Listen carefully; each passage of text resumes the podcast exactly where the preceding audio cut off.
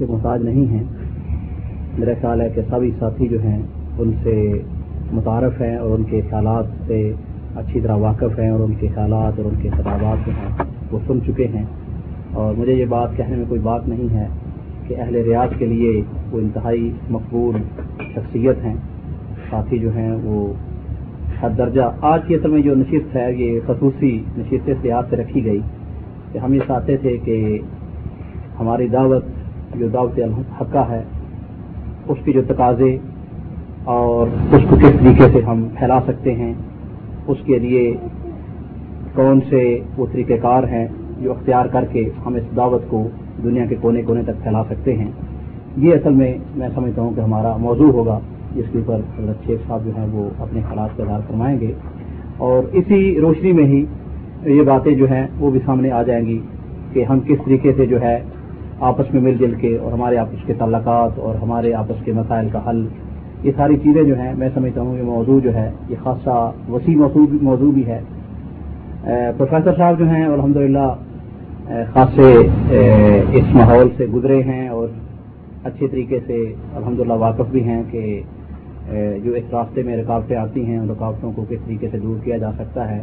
اور میں یہ سمجھتا ہوں کہ خاص طور پر جماعت الحدیث سندھ کے اندر ان کا جو رول ہے وہ انتہائی قابل قدر ہے اور جماعت کو متعارف کرانے میں پروفیسر صاحب کی جو توانائیاں ہیں، وہ اللہ کے فضل و کرم سے بڑے اچھے انداز میں بسر ہو رہی ہیں۔ تو میری ان کی خدمت میں گزارش ہے کہ وہ ان ساری چیزوں کو احاطہ کرتے ہوئے اپنے خیالات کا اظہار فرمائیں۔ الحمد لله نحمده ونستعينه ونستغفره ونعوذ بالله من شرور انفسنا وسيئات اعمالنا۔ من يهده الله فلا مضل له، ومن يضلل فلا هادي له.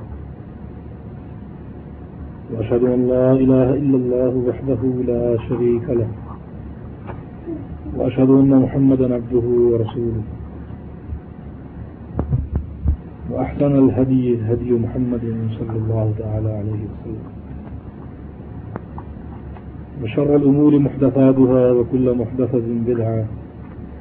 وكل بدعة ضلالة وكل ضلالة في النار. فهو فقد رشد واهتدى ومن يعص الله ورسوله ضل وضلال اللهم صل على محمد وعلى آل محمد كما صليت على إبراهيم. وعلى آل إبراهيم إنك حميد مجيد. اللهم بارك على محمد وعلى آل محمد. كما باركت على إبراهيم وعلى آل إبراهيم إنك حميد مجيد. سبحانك لا علم لنا إلا ما علمتنا إنك أنت العليم الحكيم. أما بعد، فأعوذ بالله من الشيطان الرجيم. من همزه ونفخه ونفثه بسم الله الرحمن الرحيم. والذين يمسكون بالكتاب وأقاموا الصلاة إنا لا نذيع أجر المصلحين جماعت، اہل حدیث کے بارے میں۔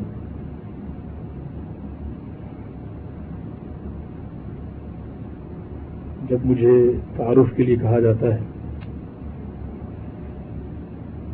تو میں یہ کہتا ہوں کہ اہل حدیثوں کو پوری دنیا جانتی ہے۔ صرف اہل حدیث ہی اپنے آپ کو نہیں جانتے۔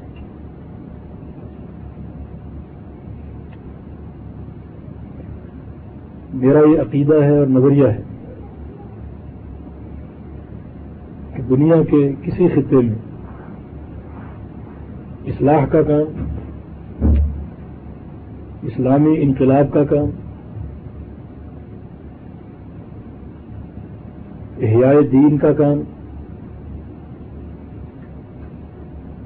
اگر کوئی جماعت یا کوئی طائفہ کر سکتا ہے تو وہ صرف اعلی حدیث۔ ہے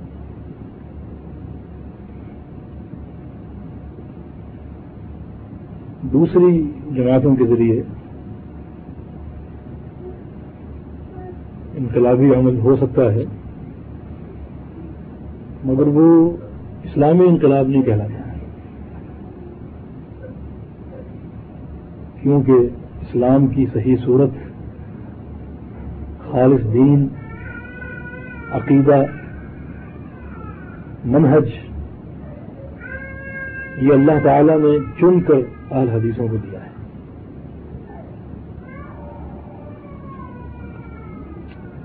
اور یہی لوگ اصلاح کا کام کر سکتے ہیں۔ قرآن و حدیث میں اس پر دلائل موجود ہے فرمایا ایوہ الذین آمنوا، من يرتد منکم عن دینه فسوف یأتی اللہ بقوم یحبهم ویحبونه کیا ایمان والو؟ تم اگر اس دین سے مرتد ہو جاؤ، دین کو چھوڑ دو اور میرے باغی اور تاغی بن جاؤ،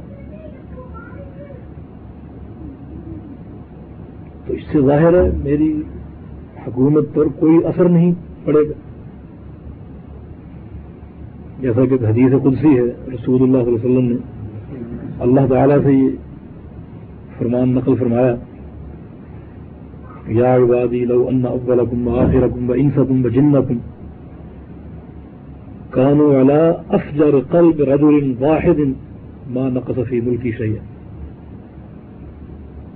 کیا میرے بندو، اگر تم تمہارے پچھلے، تمہارے بعد میں آنے والے، گزرے ہوئے لوگ، انسان اور جن سب کے سب مل کر کائنات کے سب سے بڑے پاپی انسان کا روپ دھار لیں۔ تو میری حکومت میں اور میری ملک میں کوئی کمی نہیں آئے گی۔ اور اسی طرح لوکان والا اطقا قلب رجل واحد مازاد فی ملکی شیا اگر سب کے سب دنیا کے بڑے سے بڑے متقی انسان کا روپ دھار لیں، تو میرے ملک میں کوئی اضافہ نہیں کر سکتے تو اللہ تعالیٰ نے اہل ایمان سے فرمایا کہ اگر تم اس دین کو چھوڑ دو مرتب ہو جاؤ، تو اللہ تعالیٰ انقلاب لانے پر قادر ہے۔ وہ انقلاب کا عمل دفعہ واحدہ بھی آ سکتا، طلب جھٹکنے کے اندر۔ کیا یو الدین عامن ام تم الفقراء اللہ الغنی الحمید، ان یشا یذہبکم بیعت بخلق جدید۔ وما ذلك على الله بعزیز کہ اللہ اگر چاہے تمہیں مٹا دے اور جس لمحے تمہیں مٹائے، اسی لمحے دوسری مخلوق بھی لے تو ایک ہی لمحے کے اندر تمہیں مٹانا، دوسروں کو لابھ بسانا اللہ کے لیے کوئی مشکل نہیں۔ تو یہ عمل دفعت واحدہ بھی ہو سکتا ہے۔ لیکن میرے دوستو، احیاء دین کا کام اسلامی انقلاب کا کام، یہ اللہ تعالیٰ نے ہماری ابتلا اور ہمارے امتحان پہ چھوڑا ہوا ہے۔ ورنہ اپنے دین کو قائم کرنے پر قادر ہے۔ تمام مشرقین کی، تمام کفار کی اور تمام باغیوں کی بے پر قادر ہے۔ وہ اس چیز پر قادر ہے کہ پوری دنیا موحد ہو اور اللہ کے نظام کو قائم کرنے والی ہو۔ لیکن نہیں، اس نظام کی اقامت ہمارا امتحان ہے۔ ہماری اطلاع ہے۔ اس میں ہماری جد و جہد اور ہمارے عمل کی ضرورت ہے۔ تو اللہ تعالیٰ نے فرمایا کہ ہاں یہ میں بتاتا ہوں، پھر میں کن کے ذریعے انقلاب لاؤں؟ گا صوفیات اللہ قوم ایسی قوم لاؤں گا، ایسی قوم کے ذریعے اصلاح کا عمل کراؤں گا اور اسلامی انقلاب کا کام لوں گا۔ جن کی نمایاں خوبی یہ ہوگی کہ یو ہوں ہوں میں یو کہ ان کو اللہ سے محبت ہوگی اور اللہ کو ان سے محبت ہوگی۔ یعنی اصلاحی جماعت اور انقلابی جماعت کی یہ سب سے نمایاں خوبی ہے کہ ان کو اللہ سے محبت ہے اور اللہ کو ان سے محبت ہے۔ اس کے اس نمایاں عنصر کو چھوڑ کر اگر یہ نمایاں عنصر نہیں تو چاہے دنیا کی جماعتیں لاکھ ٹکرے ماریں، کوششیں کریں، نئے سے نئے طرق اور اسالیب اختیار کریں، کچھ نہیں کر سکتے۔ جب تک محبت الہی، جس پر انقلاب کی ضمانت اللہ نے دی ہے، جب تک یہ نقطہ نہیں ہو۔ اور میرا یہ خیال ہے الحمد للہ یہ بات میں دلائل سے، شرح صدر کے ساتھ اور انتہائی بصیرت کے ساتھ کہنے پر تیار ہوں کہ محبت الہی صرف ایک ہی جماعت، وہ اللہ نے عطا فرمائی اور وہ آل حدیث۔ کیوں؟ اس لیے کہ اللہ تعالی کی محبت کو پہچاننے اور پرکھنے کی ایک ہی کسوٹی ہے، ایک ہی معیار ہے۔ جیسا کہ صحابہ کرام کی جماعت رسول اللہ صلی اللہ علیہ وسلم کے پاس آئی اور آ کر کہا کہ ہمارے دلوں میں اللہ تعالی کی بے پناہ محبت ہے۔ لیکن ہم یہ چاہتے ہیں کہ اس محبت کو پرکھنے کے لیے ہمیں کوئی علامت بتائی جائے۔ ابھی تو محبت دلوں کے اندر موجزن ہے۔ ظاہری معیار ہونا چاہیے۔ کوئی ایسی کسوٹی ہونی چاہیے کہ ہماری محبت کا امتحان ہو سکے۔ کتنی محبت ہے۔ رسول اللہ علیہ وسلم نے فرمایا کہ جس مسئلے کا انکشاف اللہ کی طرف سے نہ ہو، میں کوئی جواب نہیں دے سکتا۔ وما ينطق عن الهوى ان هو الا وحي يوحى۔ اور اس میں حکمت یہ ہے کہ اگر رسول اللہ صلی اللہ علیہ وسلم اپنی طرف سے کوئی جواب دیں، تو اطاعت کے معاملے میں اللہ کی توحید باقی نہیں رہ سکتی۔ بہت قابل غور بات۔ ہے اور اللہ تعالیٰ اپنی عبادت میں اور اپنی اطاعت میں، اپنے نظام اور قانون میں دونوں چیزوں میں توحید اس نے ہم پر مسلط فرمایا ہے۔ حالانکہ میرا بھی اور آپ کا بھی عقیدہ ہے کہ اس کائنات میں پاکیزہ ترین خواہش محمد الرسول اللہ کی ہو سکتی لیکن جب آپ اپنی خواہش سے کلام نہیں کر سکتے، تو پھر سمجھ لیجیے کہ اطاعت کے معاملے میں یہ دین جو ہے، یہ توحید کا متقاضی ہے۔ کسی کی رائے، کسی کا قیاس، کسی کی خواہش اس دین میں کوئی دخل اندازی نہیں کر سکتی۔ لیکن یہ مسئلہ بڑا اہم تھا۔ اللہ تعالیٰ نے اسی مجلس میں جبریل امین کو بھیجا کہ یہ لوگ جو محبت کی کسوٹی اور معیار آپ سے معلوم کر رہے ہیں، انہیں بتا دیجیے ان کے سوال کا جواب دیجیے فرمایا کہ کل ان کن تم تو حبون اللہ فتح یحببکم اللہ۔ کیا لوگوں اگر تم اللہ کی محبت کے دعوے دار ہو اور اس کی کسوٹی اور اس کا معیار معلوم کرنا چاہتے ہو، تو وہ معیار صرف یہ ہے کہ میری اتباع بس یہ دین میں محبت کا طریقہ اور محبت کا معیار ہے۔ جو رسول اللہ صلی اللہ علیہ وسلم کی اطاعت کرے گا اور اس اطاعت میں جتنا زیادہ متقدم ہوگا، اتنا ہی زیادہ اس کے دل میں اللہ کی محبت ہوگی، اللہ کے رسول کی محبت ہوگی۔ خود رسول اللہ وسلم کی حدیث ہے، من احبا سنتی فقط احبا نہیں تو من احبا نہیں کہا فل جنت جس شخص نے میری سنت سے محبت کی، اس نے مجھ سے محبت میری ذات سے محبت کی۔ اور جس نے میری ذات سے محبت کی، وہ جنت میں میرے ساتھ ہے۔ تو گویا، محبت کا جو طریق ہے، وہ رسول اللہ علیہ وسلم نے خود واضح فرما دیا۔ اور جو جماعت احیاء دین اور دین کی دعوت کا کامیاب کام کر سکتی ہے اور دین کو قائم کرنے کا، اسلامی انقلاب کا، اس جماعت کا جو پہلا وصف ہے اور جو پہلا عنصر ہے وہ اللہ تعالی کی محبت ہے۔ اور اللہ تعالی کی محبت جس شے پر قائم ہے، وہ محمد الرسول اللہ وسلم کی اطاعت ہے۔ اب آپ چراغ لے کر پوری دنیا کا سروے کر لیجیے کہ کس کا منہج، کس کا عقیدہ، کس کا عمل اس ناحیہ سے بالکل صافی اور خالص ہے کہ بس کتاب و سنت کے ارادہ ہمیں کچھ نہیں چاہیے۔ پوری دنیا کا سروے کر لیجیے ان شاء اللہ تعالی اس عقیدے اور اس منہج و عمل کی حامل آپ کو ایک ہی جماعت ملے گی اور وہ جماعت اہل حدیث ہے۔ لہذا میرے دوستو، یہ کام ہمارا ہے اور صرف ہمارا ہے۔ اور یہ ہماری ابتلا اور ہمارا امتحان ہے۔ اس سلسلے میں اگر ہم نے غفلت دکھائی تو مصولیت ہماری ہے، سوال ہم سے ہوگا باقیوں سے نہیں ہوگا۔ کیونکہ اللہ تبارک تعالیٰ نے یہ نعمت ہمیں دی ہے۔ اور کتنا واضح اشارہ ہے یہاں۔ یہ کام کرنے والے صرف وہ لوگ ہیں جن کو مجھ سے محبت ہے، مجھے ان سے محبت ہے۔ اور جب رسول اللہ علیہ وسلم کی اطاعت کرو گے تو یہ دلیل ہے کہ تمہیں اللہ سے محبت ہے۔ اور اس اطاعت کا نتیجہ یہ ہے کہ یحببکم اللہ اللہ تمہیں اپنا محبوب بنا لے۔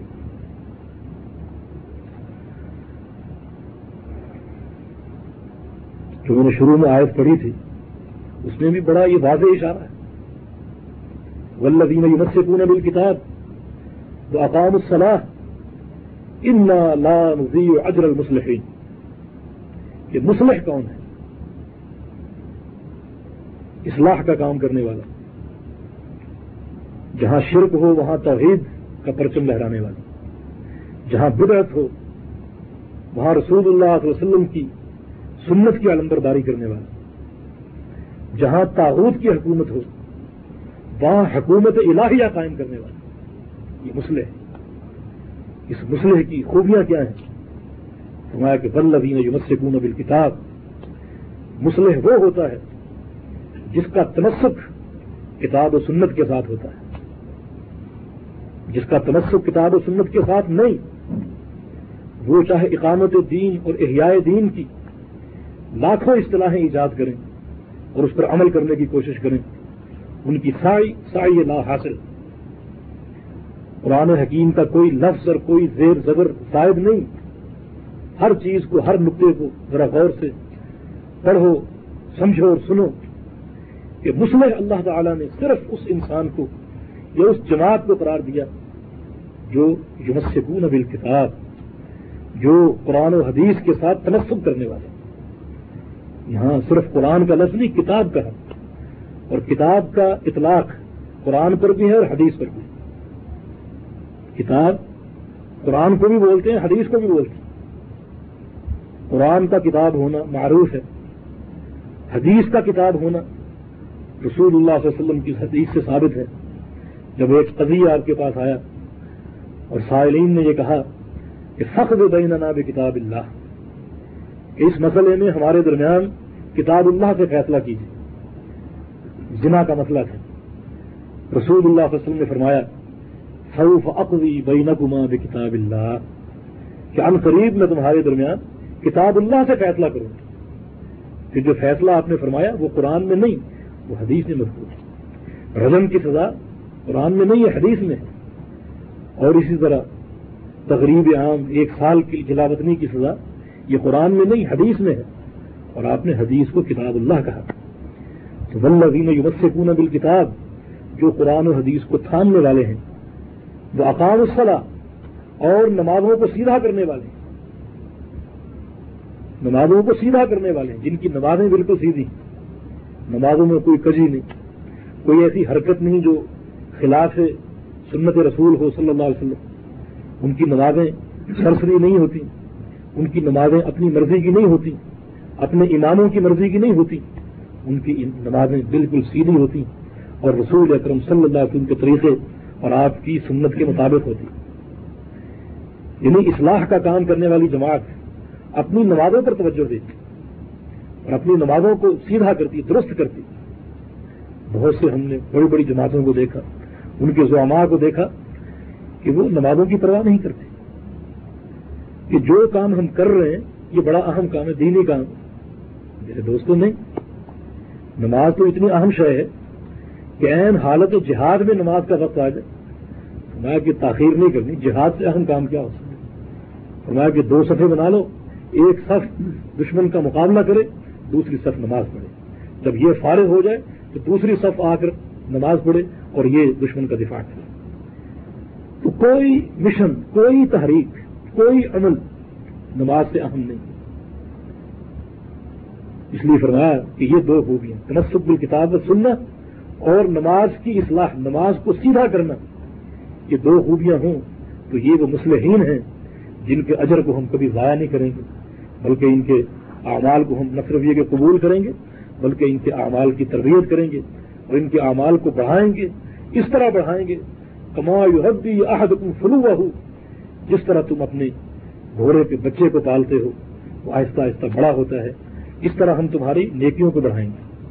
تم اس منہج پر چلتے ہوئے چھوٹی سے چھوٹی نیکی کرو، اس کو ہم بڑھائیں گے۔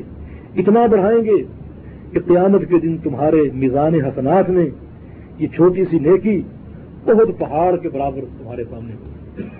اتنا ہم تمہاری نیکی کو بڑھائیں۔ کون ہے؟ اصلاح کا کام کرنے والے کون ہیں؟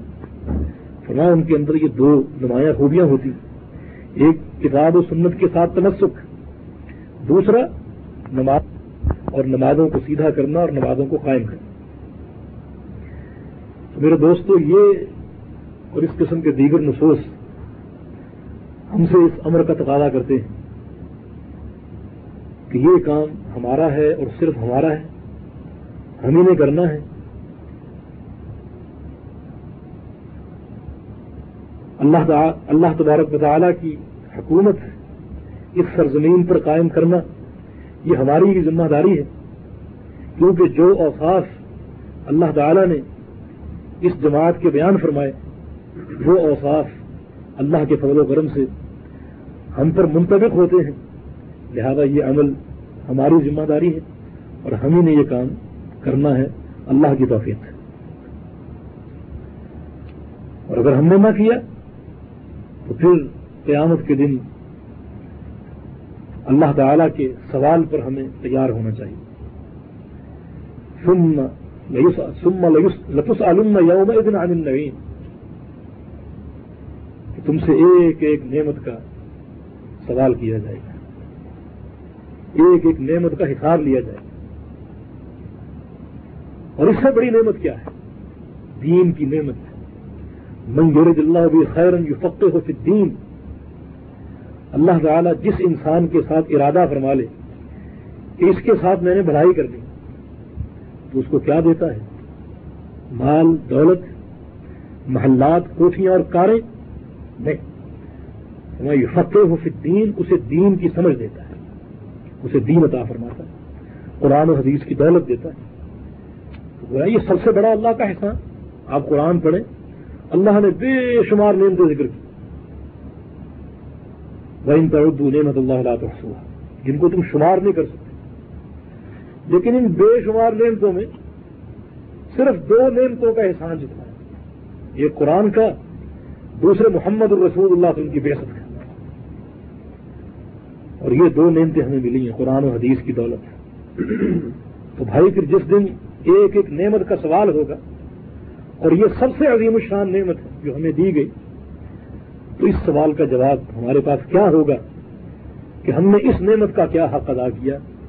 اور قرآن و حدیث کی دعوت، اس کی نشر و اشاعت، اور اپنے سامنے تعاوت کی حکومت دیکھتے تھے، اس کو ظاہر کرنے کے لیے ہم نے کون سا اقدام کیا کیا کام کیا؟ تو بھائی یہ مسئولیت بہت بڑی ہے۔ رسول اکرم صلی اللہ علیہ وسلم نے ارشاد فرمایا کہ لم تدولا قدم ابن آدم حتیٰ یس علان ہم سن جب تک تم اللہ تعالی کے ایک ایک سوال کا جواب نہیں دے پاؤ گے، اللہ کے دربار سے تمہارا قدم ایک بال کے برابر نہیں ہل سکے۔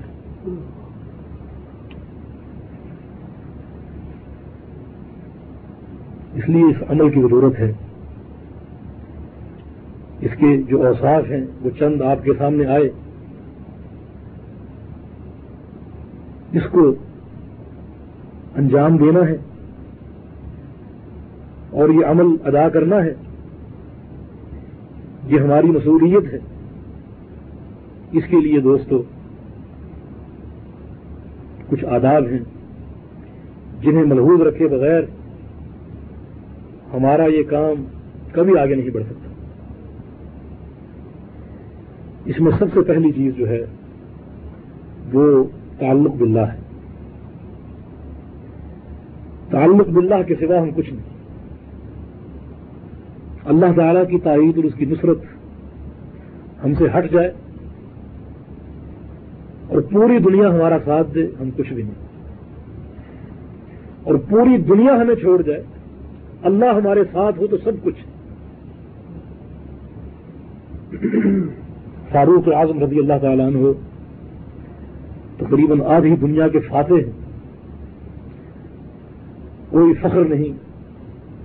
توادوں کا اور تعلق باللہ کا عالم یہ ہے کہ کوئی قضیہ سامنے آتا تو فرماتے کہ اس قضیے کے لیے عمر کو مہلت دی جائے کہ رات کو اللہ کے دربار میں گر گڑا کے پہلے دعائیں مانگنے کو کل اس کو سامنے رکھیں گے۔ رات کو اللہ سے تعلق قائم کرتے گڑ گڑاتے روتے۔ اگلا دن آتا شرح صدر کے ساتھ اگر مطمئن ہوتے، اس کام کو انجام دیتے۔ اور اگر دل یہ شہادت دیتا کہ ابھی تعلق میں کمی رہ گئی ہے، پھر اور مہلت مانگ لیا کرتے۔ تھے یہ اس عظیم الشان انسان کے تعلق باللہ کا عالم ہے۔ کہ اس جیسا انسان تاریخ نے پیدا نہیں کیا۔ جب اسلام انہوں نے قبول کیا، مشرقین نے کہا تھا، اللہ اکبر، کہ اليوم ان تصف من المسلمون۔ آج مسلمانوں نے ہماری آدھی طاقت چھین لی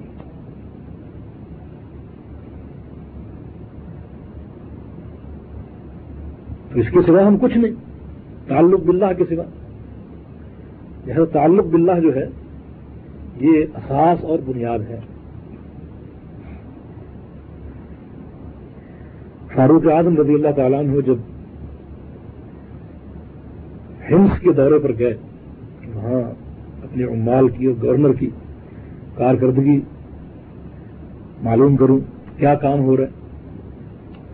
عوام الناس پاس بیٹھے ہیں اور کہا کہ تمہیں ہمس کے گورنر سے کوئی شکایت ہے؟ بتاؤ۔ لوگوں نے کہا جی تین شکایتیں۔ عامر ابن سعد رضی اللہ عنہ۔ تین شکایتیں۔ ایک یہ کہ صبح یہ دیر سے آتے ہیں۔ دوسرا یہ کہ ہفتے میں ایک دن بالکل نہیں آتے۔ اور تیسرا یہ کہ دن کا وقت ہمیں دیتے ہیں، رات کا وقت نہیں دیتے۔ آپ نے عامر بن سعد سے پوچھا کہ تم اس بارے میں کیا کہتے ہو؟ فرماتے ہیں جی صبح کی جو تھوڑی بہت تاخیر ہے، اس کا سبب یہ ہے کہ میں نے بیت المال کے خرچے پر کوئی خادم نہیں لیا۔ حالانکہ لینے کا اختیار ہے، لیکن خادم نہیں لیا۔ صبح کے اپنے اعمال خود اپنے گھر میں انجام دیتا ہوں، اس میں قدر تاخیر ہوتی۔ ہفتے میں ایک دن اس لیے نہیں آتا کہ بیت المال کے مصارف سے میں نے ایک لباس لیا ہو۔ جب وہ میلا ہوتا ہے، تو اس کو دھوتا ہوں اور اس کے گل خشک ہونے کا انتظار کرتا ہوں۔ جب خشک ہوتا ہے تو پھر پہن کر باہر آتا ہوں۔ رات کو اس لیے نہیں آتا کہ میں نے اپنا دن لوگوں کے لیے رکھا ہے اور رات اللہ کے لیے رکھی ہے۔ یہ ہمارے آبا و اجداد کا منحج تھا اور ان کے طریق عمل کی بنیاد تھی۔ اللہ کے ساتھ تعلق۔ ہم اس جہد سے ہٹ چکے۔ اور مال اصف ہماری یہ کوشش ہوتی ہے کہ دعوت کے کام کے لیے یا تاغوت کو ختم کرنے کے لیے، حکومت الہیہ کے قیام کے لیے دوسروں کے اندر زم ہونا یا دوسروں کو اپنے اندر ملانا یہ ضروری یہ چیز تعلق باللہ اور توکل اللہ کے بالکل منافی ہے۔ جو لوگ جن لوگوں کے ذمے اسلامی انقلاب کا کام ہی نہیں، ان کو ساتھ ملانا باعث نقصان ہے، مفید۔ یہ اللہ تبارک تعالیٰ نے جو اوصاف بیان کیے، ان اوصاف میں آپ کو شک اصلاح کا کام کرنے والے کون ہیں؟ انقلاب کا کام کرنے والے کون ہیں؟ ان اوصاف میں آپ کو شک ہے؟ اگر وہ اوصاف درست ہیں، صحیح ہیں، تو پھر جن میں وہ اوصاف موجود نہیں ان میں ضم ہو کر یا ان کو ساتھ ملا کر ہم کون سے نتائج کر سکتے کامیابی کا کون سا قدم اٹھا سکتے وہ تو مزید اللہ تعالی کی ناراضگی کا باعث بنتا ہے۔ اس عمل کے لیے خالص لوگ چاہیے۔ اور خالص لوگوں کی اجتماعیت ضروری ہے۔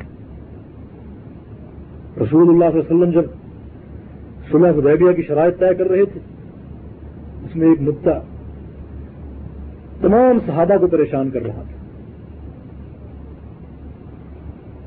وہ نقطہ یہ تھا کہ اگر تمہارا کوئی شخص ہمارے پاس آ گیا، اسے ہم واپس کر دیں گے۔ اور ہمارا کوئی شخص تمہارے پاس چلا گیا اسے تم واپس نہ کرنا۔ جناب فاروق اعظم رضی اللہ عنہ فرما رہے ہیں کہ کئی سا نقبل الدنی یہ ذلت ہم کیسے قبول کر سکتے اس میں تو ہم بالکل ہار گئے شرطوں صدیق اکبر رضی اللہ عنہ کے پاس گئے۔ انہوں نے صرف اس جواب پر اتفاق کیا کیا عمر، کیا رسول اللہ صلی اللہ علیہ وسلم اللہ کے سچے نبی نہیں؟ تو پھر کیوں تم شک کرتے ہو؟ اور کیوں تمہارے ذہن میں یہ خلجان؟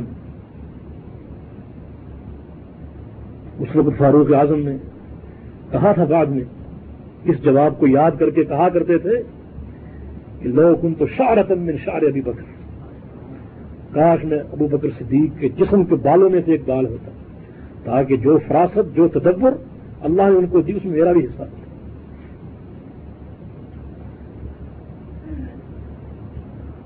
دوستو، اس میں حکمت کیا ہے کہ ہمارا کوئی شخص تمہارے اندر چلا گیا اسے تم واپس نہ کرنا۔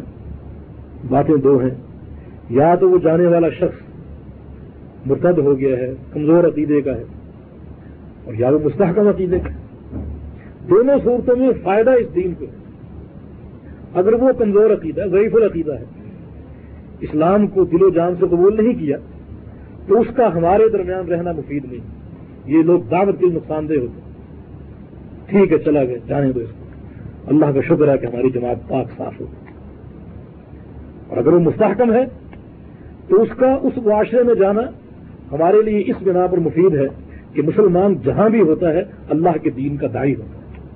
وہاں جا کر دعوت دے گا، دعوت کا کام کرے گا، وہ خاموش نہیں بیٹھ سکتا۔ تو ہر لحاظ سے فائدہ دین اسلام ہی کو اس میں آپ دیکھیے کہ جو جن کا عقیدہ ہی نہیں جن کے منہج میں استقامت ہی نہیں، ان کا ہمارے درمیان رہنا نقصان دہ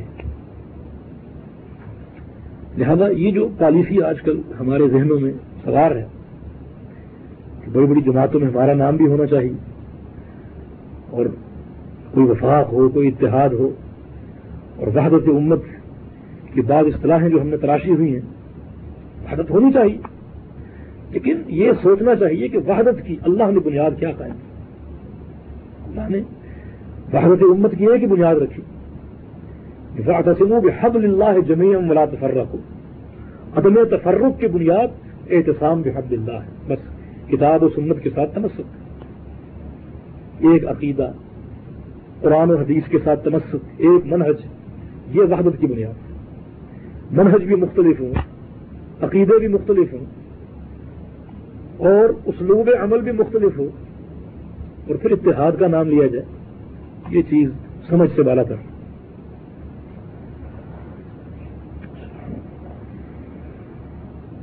اس لیے دعوت کا کام، احیاء دین کا کام ہم نے ضرور کرنا ہے اور اپنے تشخص پر قائم رہ کر کرنا ہے۔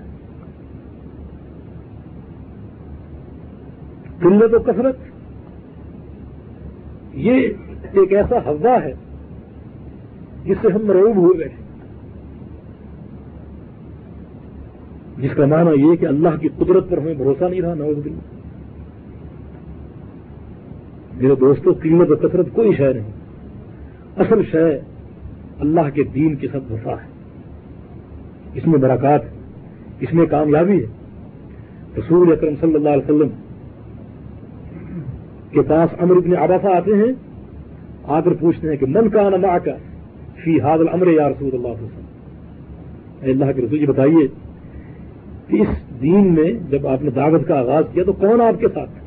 کتنے لوگ تھے؟ فرمایا کہ اب دن بحر، دو آدمی تھے، ایک غلام اور ایک آزاد۔ صدیق اکبر اور بلال رضی اللہ دو آدمی۔ دعوت کا کام کیا؟ قوم نے مکہ سے نکال دیا۔ لیکن اللہ کے دین کے ساتھ اور اپنے منہج اور مشن کے ساتھ مکمل وفاداری تھی۔ بلاخر وہ وقت بھی آیا کہ کوہ صفا پر کھڑے ہیں اور فرما رہے ہیں کہ الحمد للہ ہلدی نافر ابدہ ہوں وہ آزدہ جمدہ ہوں وہ حدم الحضاب وحدت یہ اللہ تعالیٰ شکر ہے، تو نے اپنے اس ضعیف بندے کی مدد کی، اس لشکر کی عزت رکھی اور تو نے اکیلے ہی نے ان تمام جماعتوں کو شکست فاش دے دی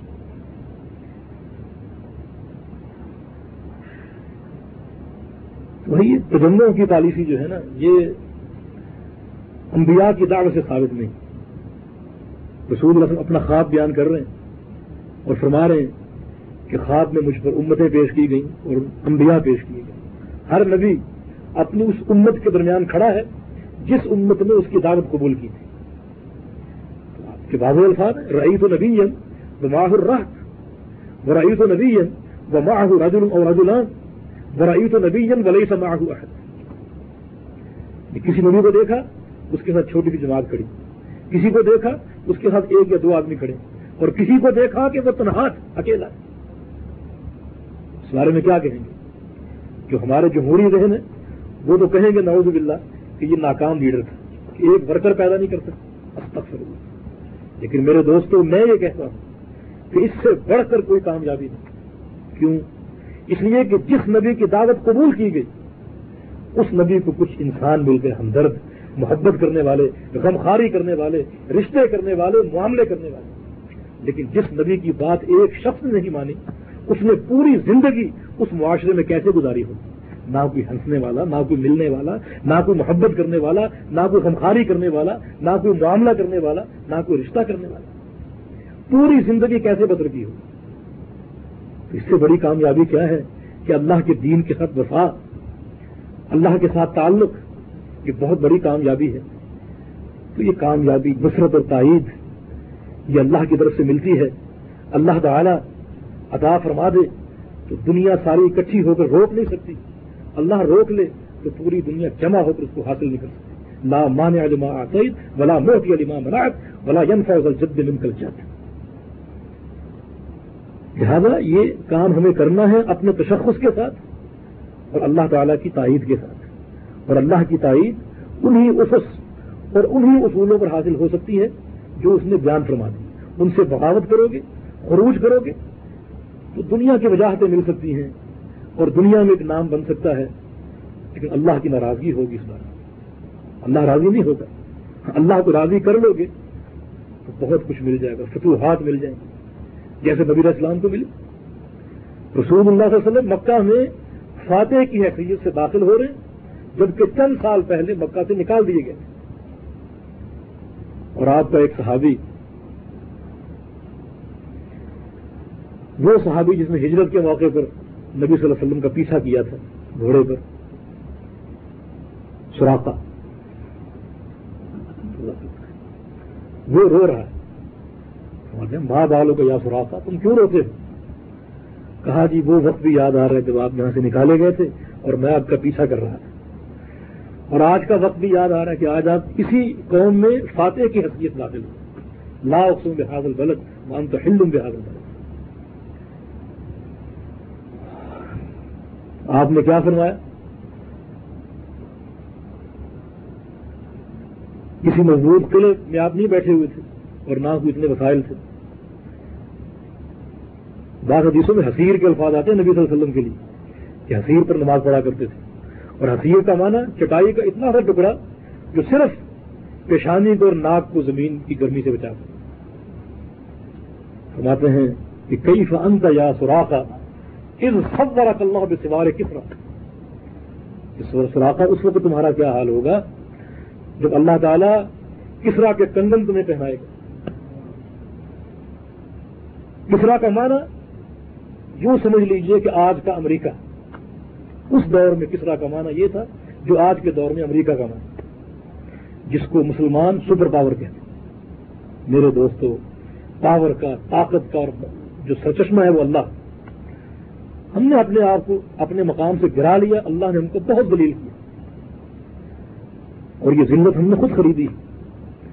لیکن نبی صلی اللہ علیہ وسلم فرما رہے ہیں کہ اس وقت تم کیا کرو گے جب کسرا کے کنگن تمہیں پہنائے جائیں۔ اور واقع ایسا ہوا۔ فاروق اعظم رضی اللہ عنہ کے دور میں سوراخا نے خود دیکھا۔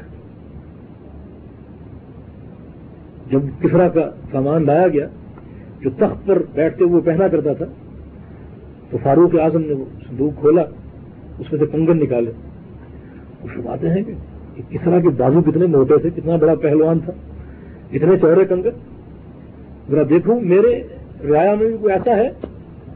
نظر دوڑاتے ہیں، سامنے سوراخا بیٹھا نظر آتا ہے۔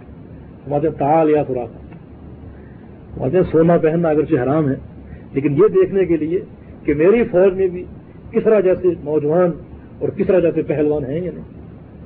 اور سوراخا زاروں کے دار رو رہے ہیں۔ نبی صلی اللہ علیہ وسلم کو یہ فرمان یاد آ رہے ہیں اس فرمان کو اپنے سامنے، اس کی حقانیت کو، اس کی صداقت کو اپنے سامنے دیکھا۔ میرے دوستوں کس چیز بنیاد کیا تھی؟ بنیاد تعلق باللہ تھا۔ بنیاد وہ اسس تھے، وہ اصول تھے جو اللہ نے بیان کیے۔ ان پر قائم رہے۔ ذرہ برابر ان میں مداحنت نہیں تھی۔ اور عقیدے کے معاملے میں، منہج کے معاملے میں، سلوک اور اخلاق کے معاملے میں اللہ تعالیٰ کی تمام شرائط پر پورا اترنے والے۔ جن کی تعریف اللہ نے کی، ان کے اخلاق کو پسند کیا، ان کے عقیدوں کو پسند کیا، ان کے عمل کو پسند کیا۔ اور ان کے جہد مسلسل کو پسند کیا۔ اللہ نے برکت دی، فتوحات دی اور مسلمانوں کی تمام تکالیف کو دور کر دی۔ اور اسی میں ضمانت رسول اللہ علیہ وسلم زائد اور کھانے کے لیے سامان میسر نہیں انس کہتے ہیں کہ تین تین مہینے ایسے گزر جاتے نبی وسلم تین تین چاند ایسے دیکھتے تھے کہ آپ کے گھر میں چولہا نہیں جلتا تھا۔ پوچھنا نے پوچھا کہ کھانا کیا ہوتا تھا؟ کہا کہ لا یقون عام ہوں اسمدان دو سیاہ چیزیں ان کی خوراک ہوتی تھی، ایک پانی اور ایک کھجور، اس سے گزارا ہوتا تھا۔ انس کو ایک دفعہ بھیجا کہ جاؤ، حلیت النفرانی کے پاس جاؤ اور کہو کہ محمد صلی اللہ علیہ وسلم کو اپنے گھر والوں کے لیے لباس چاہیے۔ الا میں فرا جب اللہ آسانی دے گا، تمہارا قرض چکا دوں گا۔ انس گئے اور تھوڑی دیر بعد روتے ہوئے آئے۔ نبی علیہ السلام فرماتے ہیں، کیوں رو رہے کہا کہ اس نے، یہ کہا ہے کہ مال محمد بن فاغیت ولا واغیہ، کہ محمد کے پاس کون سی فیکٹریاں ہیں؟ وہ میرا قرضہ کہاں سے چکائے گا؟ وہ چاہتا ہے کہ میرا مال کھائے۔ رسول اللہ صلی اللہ علیہ وسلم نے فرمایا کہ قزب عدوب اللہ۔ اللہ کے دشمن نے جھوٹ بولا ہے۔ پوری دنیا جانتی ہے کہ انی اوفاہم احدا، کہ وعدے کا سب سے مضبوط اور پکا انسان میں ہوں بس دقوم حدیثہ اور سچی بات کرنے والا سب سے بڑھ کر میں ہوں۔ ایسے ایسے وقت بھی آئے تھے۔ لیکن وہ وقت بھی آیا کہ سونے کے ڈھیر لگے ہوئے ہیں اور آپ بغیر گنے، بغیر تولے، بغیر وزن کیے اور مٹھیاں بھر بھر کے صحابہ کو تقسیم کر رہے وہ وقت بھی آیا۔ تو بھائی، جو اس دور میں دین تھا، کیا وہ آج کے دور میں دین نہیں؟ دین میں تغیر آتا ہے کہ اس دور میں دین کچھ اور تھا، آج کے دور میں دین کے تقاضے کچھ اور۔ لن تاجد سنت اللہ تبدیلا۔ سنت الہیہ میں کبھی تبدیلی نہیں آتی۔ حصول جنت، اللہ کی رحمت اور رضا کے حصول کے لیے۔ جو نوح علیہ السلام کے دور میں اصول تھے، وہ ابراہیم علیہ السلام کے دور میں بھی اصول تھے۔ جو ان کے دور میں تھے، وہ موسا علیہ السلام کے دور میں بھی تھے۔ جو موسا علیہ السلام کے دور میں تھے، وہ عیسیٰ علیہ السلام کے دور میں بھی تھے۔ جو ان تمام انبیاء کے ادوار میں تھے، وہ امت محمدیہ میں بھی ہیں وہ۔ جو صحابہ کے دور میں تھے، وہ آج کے دور میں بھی ہیں۔ جو آج ہے وہ قیامت تک رہیں۔ دین میں، سنت الہیہ میں کبھی تبدیلی نہیں ہے اس لیے اعلائے کلمت اللہ اقامت دین، اصلاح کا کام، یہ انہی اصولوں پر ہو سکتا ہے اور انہی خطوط پر ہو سکتا ہے جو محمد الرسول اللہ علیہ وسلم اور صحابہ اکرام نے اختیار کیے اور جن پر پوری عمر قائم رہے۔ لہذا ان خطوط کو پڑھنا، ان کو سمجھنا، ان کو سیکھنا، ان پر عمل کرنا، یہ کم از کم ہمارے لیے ضروری ہے، کیونکہ یہ کام ہمارا ہے اور ہمیں نے انجام دینا ہے۔ اللہ توفیق عطا فرمائے۔ اور دوستو، اس بارہ میں قرآن و حدیث کے نصوص سے یہ بات بھی واضح ہوتی ہے۔ ذہن میں بہت کچھ ہے، وقت بہت زیادہ ہو چکا کہ یہ جو عمل ہے، یہ عمل اجتماعی ہے۔ یہ انفرادی عمل نہیں ہے۔ اس کے لیے وحدت اور صحیح العقیدہ انسانوں کا اتفاق و اتحاد بہت ضروری ہے۔ تفرق اگر قائم ہو جائے تو طاقت، توانائیاں سب ضائع ہو جاتی ہیں۔ فتح رہی ہو تم قرآن میں ہے۔ اگر تم تفرق اختیار کیا، تمہاری ہوا اکھڑ جائے گا اور ساری طاقت تمہاری ختم ہو جائے گی۔ اس لیے عمل اجتماعی عمل ہے۔ لہذا جو جماعت یہ کام کر رہی ہے، اس جماعت کے تمام افراد کو بالکل شیر و شکر رہنا چاہیے اور ان کی صفوف میں مکمل اتحاد اور نظم جو ہے وہ ہونا چاہیے۔ جو مال اصف ہمارے اندر موجود نہیں۔ میں یہ تقابل کیا کرتا ہوں۔ اہل حدیث اور غیر اہل حدیث۔ میں کہ وہ کیوں زندہ ہیں اور ہم کیوں زندہ ہیں۔ میرے دوستو، کوئی بھی تحریک ہو، کوئی بھی مشن ہو، اس مشن کی زندگی اور اس جماعت کی زندگی تین اصولوں پر قائم ہوتی ہے۔ نمبر ایک، ان کے افراد کی محنت و شاخہ۔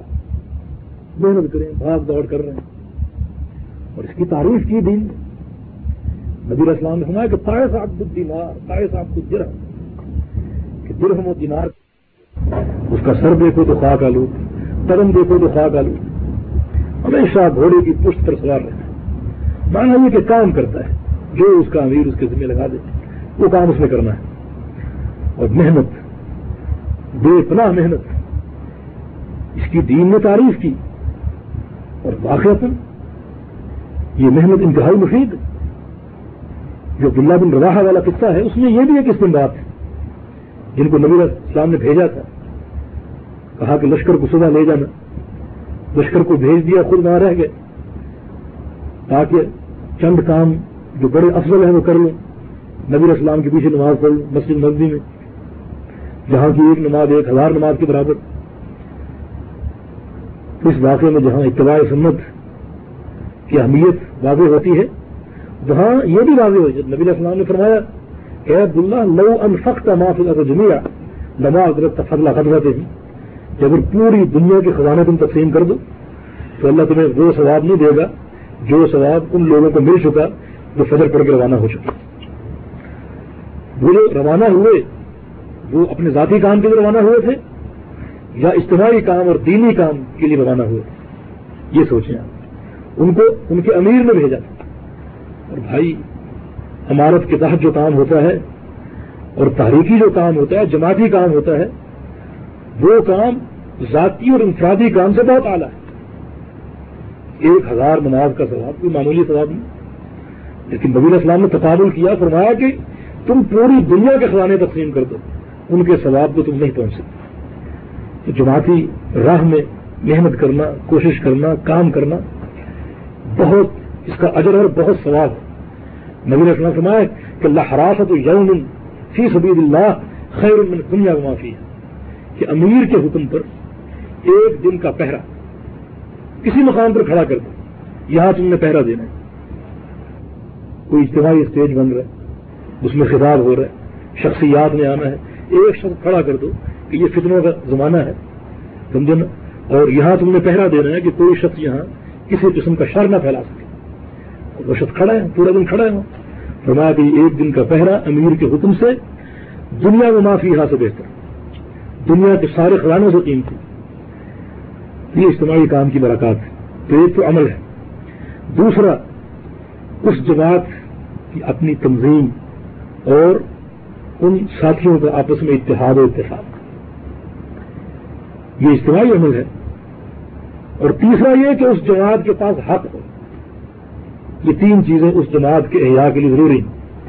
اور میں تقابل یہ کرتا ہوں کہ دوسری جماعتیں زندہ ہیں اپنی تنظیم اور کارکنان کے عمل کی بنا پر، اور ہم زندہ ہیں صرف حق کی بنا پر کہ اللہ نے ہم کو حق دیا۔ اور رسول اللہ صلی اللہ علیہ وسلم نے فرمایا کہ لا تزال طائفت میں امت کہ ایک میری امت کا ایک گروہ ہمیشہ قائم رہے گا۔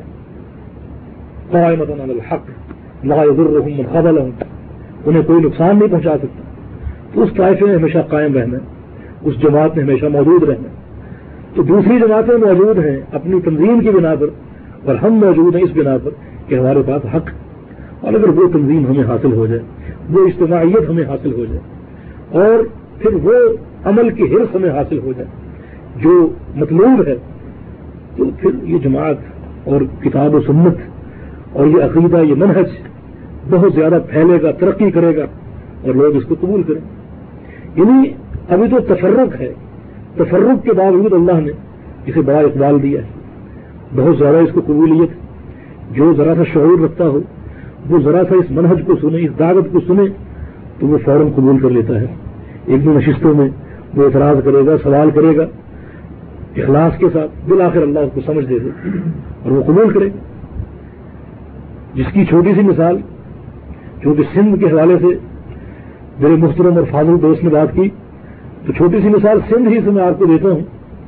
اپنے شیخ محترم جناب شاہ بدودین شاہ صاحب گاشدی کی، کہ یعنی قیام پاکستان کے بعد جب انہوں نے یہاں کام شروع کیا، تو سناتے ہیں کہ کراچی کو چھوڑ کر پورے سندھ میں دو مسجدیں تھیں، ایک حیدرآباد میں اور ایک تھرپار کر۔ سناتے ہیں کہ حالت یہ تھی کہ اپنی جماعتی افراد کو میں تلاش کیا کرتا تھا، بستیوں میں، شہروں میں اور گاؤں میں۔ اور ایک چھوٹا سا واقعہ بیان کرتے ہیں کہ ایک دفعہ اسٹیشن پر مجھے گاڑی کا انتظار تھا۔ اور گاڑیوں میں قلت تھی یعنی وہی گاڑی اس دن مل سکتی تھی۔ اگر وہ چھوٹ جاتی تو پھر اگلے دن مجھے گاڑی ملنی تھی۔ تو گاڑی آ گئی اور میں نے دیکھا کہ ایک شخص نماز پڑھ رہا ہے۔ اور نماز میں سے رفلی دین کی رکو جاتے ہوئے رکو سے اٹھتے تھے۔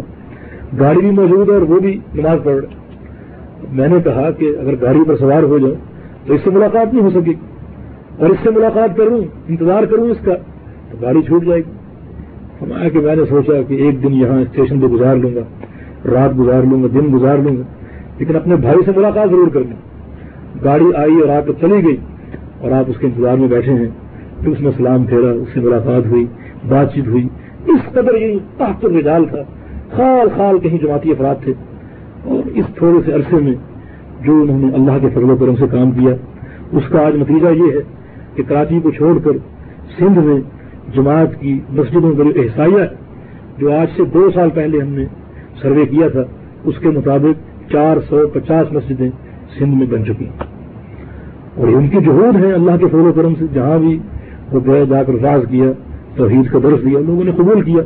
اور بعض دیہات اور گاؤں ایسے ہیں کہ جہاں سو فیصد آپ کو الحدیث ملیں گے، اللہ کے فضل سے۔ یہ چھوٹی سی مثال ہے۔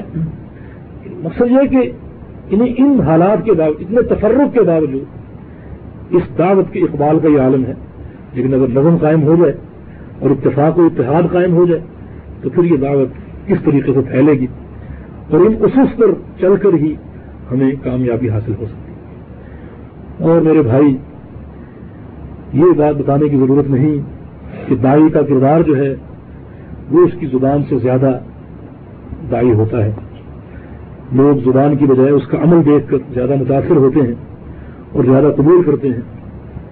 مجھے وہ پورا واقعہ تو یاد نہیں ہے اور یہ کہ ایک جیل میں ایک جندب نامی انسان تھا۔ جیل میں بند تھا اور وہ اپنا عبادتیں کرتا تھا، وہاں ذکر و اذکار کرتا تھا۔ اس کا اخلاق، اس کا عقیدہ اور لوگوں سے اس کا میل جول، قیدیوں سے اس کا سلوک بڑا مثالی تھا۔ اور جیل کا جو جو اس کا حاکم یا سربراہ تھا یا جو اس پر معمور تھا، وہ عیسائی تھا۔ وہ اس کا عمل دیکھتا، اس کا اخلاق دیکھتا۔ اور دوسرے مسلمانوں کو بھی دیکھتا، ان کا کردار اس کے سامنے تھا۔ بالآخر اس کے اخلاق اور کردار نے اس کو اتنا متاثر کیا کہ اس نے اسلام قبول کیا اور اسلام قبول کرتے ہوئے اس نے یہ الفاظ کہے کہ آمن تو رب جندب، کہ میں جندب کے رب پر ایمان لایا۔ اس کتابت نے اس قدر اس پر اثر کیا۔ تو جو اپنا عمل، اپنا کردار جو ہے، یہ زیادہ دائی ہوتا ہے بنسبت زبان کی اس لیے دعوت سے پہلے اپنے عمل کی اصلاح بہت ضروری ہے۔ اللہ تعالی نے فرمایا ہے کہ اگر ایک بات تم کہتے ہو، خود عمل نہیں کرتے، تو قابر مختن عند اللہ۔ اللہ کے نزدیک یہ بہت زیادہ ناراضگی کا بات تو پھر اللہ کو ناراض کر کے ہم کس سمرے کی توقع کر سکتے اس لیے عقیدے کے لحاظ سے، عمل کے لحاظ سے، کردار کے لحاظ سے، زبان کے لحاظ سے، شکل و صورت کے لحاظ سے، ان تمام امور میں جو ایک سلفی دائی ہوتا ہے، وہ ان تمام امور میں قرآن و حدیث کا پابند ہوتا ہے اور رسول اللہ علیہ وسلم کا سچا فرما بردار ہوتا ہے اور اس کے اس عمل کی بنا پر اللہ تعالیٰ اس کی زبان میں اور اس کے عمل میں تاثیر جو ہے وہ پیدا فرماتا ہے۔ اور یہ ایک عام ہدف یہ بھی ہے کہ اخلاص فدا یہ بہت ضروری ہے۔ ہر عمل میں اخلاص ضروری ہے۔ اخلاص نہ ہو تو میرے دوستو، کوئی فائدہ نہیں، بالکل کسی عمل کا کوئی فائدہ۔ نہیں بلکہ الٹا تو عمل نقصان دہ ہوتا ہے، اگر اخلاص کے بغیر ہو۔ لہذا جو بعض امراض ہماری صفوف میں داخل ہو چکے ہیں، حب جاہ یا حب منصب یا کسی عہدے کی لالچ یا دعوت دینا کسی خاص مقصد کے تحت اللہ کی رضا مقصود نہ ہو، تو یہ انتہائی خطیر مرض ہے، جو اس شخص کے لیے بھی نقصان دہ ہے اور دعوت کے لیے بھی نقصان دہ ہے۔ کیونکہ ریاکاری یا اس قسم کا کوئی بھی پہلو اللہ تعالیٰ کو پسند نہیں، رسول اللہ وسلم اس کو شرک اصغر کہا۔ یہ عمل پورا مستقیم ہو، اللہ کے لیے ہو، لیکن تھوڑا سا ریاکاری کا عنصر آ جائے، تو وہاں وہ شرک۔ اس سے وہ اعمال ضائع ہو جاتے ہیں، بلکہ تمام عمل ضائع ہو جاتے ہیں۔ آپ نے حدیث پڑھی ہے، بڑی قابل غور حدیث۔ رسول اللہ وسلم کا ارشاد ہے کہ قیامت کے دن ایک جماعت ایک طرف کھڑی ہوگی اور ان کے سامنے نیکیوں کے ڈھیر لگے ہوں۔ گے اور بڑے مطمئن اور خوش ہیں کہ یہ نیکیاں، ہمارے ذمے تو کوئی گناہ ہی نہیں، یہ نیکیاں ہی نیکیاں۔ اللہ اکبر، ان کا حساب و کتاب ہی نہیں ہو رہا۔ کھڑے بالآخر اللہ کی طرف سے ان کو ندا آئے گی کہ ایو حل مراؤن اے ریاکاروں کی جماعت ادھر علام رہا تم جن کو دکھانے کے لیے تم نے یہ نیکیاں کی ہیں، ان کے پاس چلے جاؤ۔ اور وہاں جا کر دیکھو کہ نیکی ملتی ہے تو لے لو، میرے پاس کچھ نہیں۔ اللہ فرماتا ہے کہ وہ عمل ایسے ہیں کہ لا نقیم لهم یوم القیامت وزنا ان اعمال کو ہم اپنے میزان پر نہیں رکھیں گے، اپنے ترازو پر نہیں رکھیں گے۔ ان کا وزن ہی نہیں ہوگا۔ وہ قدم نہ علامہ عمل عمل فجا اللہ حدام منصورہ ان کے اعمال جو ہیں، ان کو حدام منصورہ کر دیں۔ بالکل ان ذرات کی طرح اڑا دیں گے، جن کا کوئی فائدہ نہیں ہوتا۔ لہذا دعوت کے معاملے میں اخلاص بھی بہت ضروری ہے۔ رسول اللہ وسلم کی وہ حدیث بہت قابل توجہ ہے، جس میں آپ نے فرمایا تھا کہ تین شخص سب سے پہلے جہنم میں جائیں گے، جن میں سے ایک عالم دین تھی۔ قیامت کے اللہ اس کو بلائے گا، پوچھے گا، تم نے کیا عمل کیا؟ کہے گا، یا اللہ، میں نے تیرا دین پڑھا تعلم تو کتاب عالم تو پوری زندگی تعلیم و تعلم بطر کر دی۔ یہ میں نے پوری زندگی خطا دی۔ فرمایا ہاں یہ جانتے ہیں کہ تم نے یہ کام کیا، لیکن نیت کیا تھی؟ نیت یہی تھی کہ لوگ یہ عالم کہیں گے، حافظ کہیں گے، قاری کہیں گے اور تمہاری علمیت کے چرچے ہوں گے۔ وقت قیل، یہ سب کچھ تمہیں حاصل ہو چکا۔ دنیا میں تمہیں لوگوں نے اپنے سر پہ اٹھایا ہوا تھا۔ سب کچھ حاصل ہو چکا۔ اس حدود ہی علم فرشتوں اس کو الٹا سر کے بل گھسیٹ کر جہنم میں ڈال دیا۔ کون عالم دین؟ جس نے دین کا علم دیا۔ اس کے بارے میں رسول اللہ فرماتے ہیں کہ من سالہ کا طریق ہم یل صفی علم سحل اللہ علیہ طریقہ جننا کہ جو شخص طلب علم کے لیے کسی راستے پر چلتا ہے تو یہ نہ سمجھے کہ یہ مدرسے کا راستہ ہے، بلکہ یہ سمجھے کہ یہ جنت کا راستہ ہے۔ کتنی بڑی بشارت۔ ہے سحل اللہ علیہ بہی طریقہ جننا وہ جنت کے راستے پر چل رہا تھا۔ ایک طرف یہ بشارت ہے، ایک طرف یہ عذاب ہے۔ سارا عمل بیکار ہو گیا۔ کیوں؟ صرف اخلاص کے نہ ہونے سے۔ اس لیے اخلاص سے دعوی، یہ بہت ضروری ہے۔ اور ان تمام امراض کو ختم کرنا ضروری ہے۔ جو ہمارے اندر مال اصف پیدا ہو چکے ہیں۔ میرے دوستوں بعض چیزیں ایسی ہیں کہ جو دعوت کے لیے مضر ہیں، وہ ان سے ہمارا واسطہ پڑتا ہے سابقہ پڑتا ہے۔ وہ آپس کی عدالتیں، قدورتیں، ان کا بڑا کیا فائدہ؟ یہ تو دعوت کے لیے زہر قاتل ہے یہ عدالتیں اور یہ قدورتیں۔ دعوت کے لیے بھی نقصان دہ، اپنے لیے بھی نقصان دہ۔ جبکہ دل پاک اور صاف ہو آئینے کی طرح۔ تو یہ ایک ایسی چیز ہے کہ نبی صلی اللہ علیہ وسلم نے اس کو سوارے پہ جنت میں سے قرار دیا ہے۔ کہ یہ وہ عمل ہے جو انسان کو جنت میں پہنچا دیتا ہے۔ جیسے ایک صحابی نے سوال کیا کہ بتائیے جنت کیسے حاصل ہو سکتی؟ تو آپ نے کیا ارشاد فرمایا؟ فرمایا کہ وہ انتس میں ہے وہ لئی سفی قلب غشن کہ صبح اٹھو، اپنے دل کو ٹٹولو کہ اس دل میں کسی بھائی کے خلاف کوئی کینا کوئی حسد، کوئی بغض، کوئی نفرت کوئی فراڈ یا فریب کی نیت تو نہیں؟ اگر نہیں، تو سمجھو کہ تم جنتی روح اور اگر ہے، تو پھر نہیں۔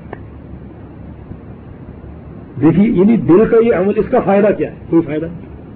لیکن مال اصف آج کل یہ چیز جو ہے، ہمارے دل میں کوٹ کوٹ کر بھر دی گئی۔ تو بھائی، پھر یہ کینے اور یہ بغض عدالتیں نفرتیں اور یہ حسد، یہ سب ختم کرنے ہوں گے۔ اور اس سلسلے میں رسول اللہ وسلم کی ایک ہدایت تیر ب ہدف ہے، اس پر عمل کرنا چاہیے۔ اور وہ یہ ہے کہ آپ اپنے ایک صحابی کو واض فرما رہے ہیں۔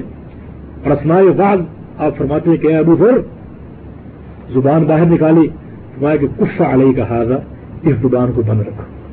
بس زبان بند رکھو۔ تمہاری زبان جو ہے، یہ بین الناس، بچھو کا کردار ادا نہ کرے۔ اس کو بند رکھو۔ کہا کہ تھے نا، ان زبانوں کی وجہ سے ہماری پکڑ ہوگی۔ میں کیوں نہیں؟ فرمایا کہ تاربت یمین رکھ تمہارے ہاتھ خاک آلود ہوں۔ ہر یقب الناس فی نار جہنم اللہ حسائد الفنت لوگوں کو جہنم میں اوندھا کر کے گرانے والی چیز کون سی ہے؟ ان کی زبانیں۔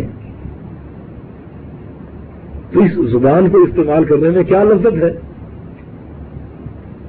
کہ ہم جہنم کا عذاب خرید رہے ہیں۔ اور یہ مت سمجھو کہ ہم عظیم الشان انسان ہیں۔ تو ہم زبان استعمال کر لیں تو کیا فرق پڑتا ہے؟ ہمارے پاس عہدہ ہے، ہمارے پاس منصب ہے۔ ہم مسجدوں کے متولی ہیں، ہم مدرسے کے محتمن ہیں۔ ہم تو خرچ کرتے ہیں، ہم تو حاجی، ہم تو نمازی، ہم تو اس درجے سے اونچے ہیں۔ ہم زبان استعمال کریں گے تو کیا کوئی مصولیت کوئی پکڑ نہیں؟ بھائی، یہ خیال خام ہے۔ نبی رسان سے پوچھا گیا تھا کہ سب سے زیادہ آپ کو محبت کس سے ہے؟ فرمایا عائشہ سے۔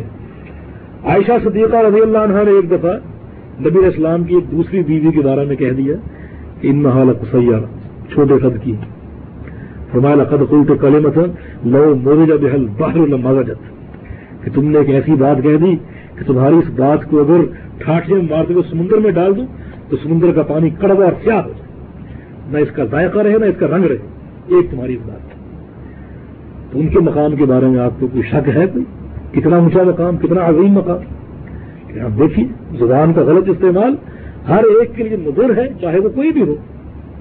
اس لیے اگر ہمارے ذہن میں یہ خیال خیال خام ہے نا، یہ ضام فاسد ہے کہ ہم، ہمارا مستوا اتنا اونچا ہے کہ ہمیں زبان استعمال کرنے کی اجازت ہے۔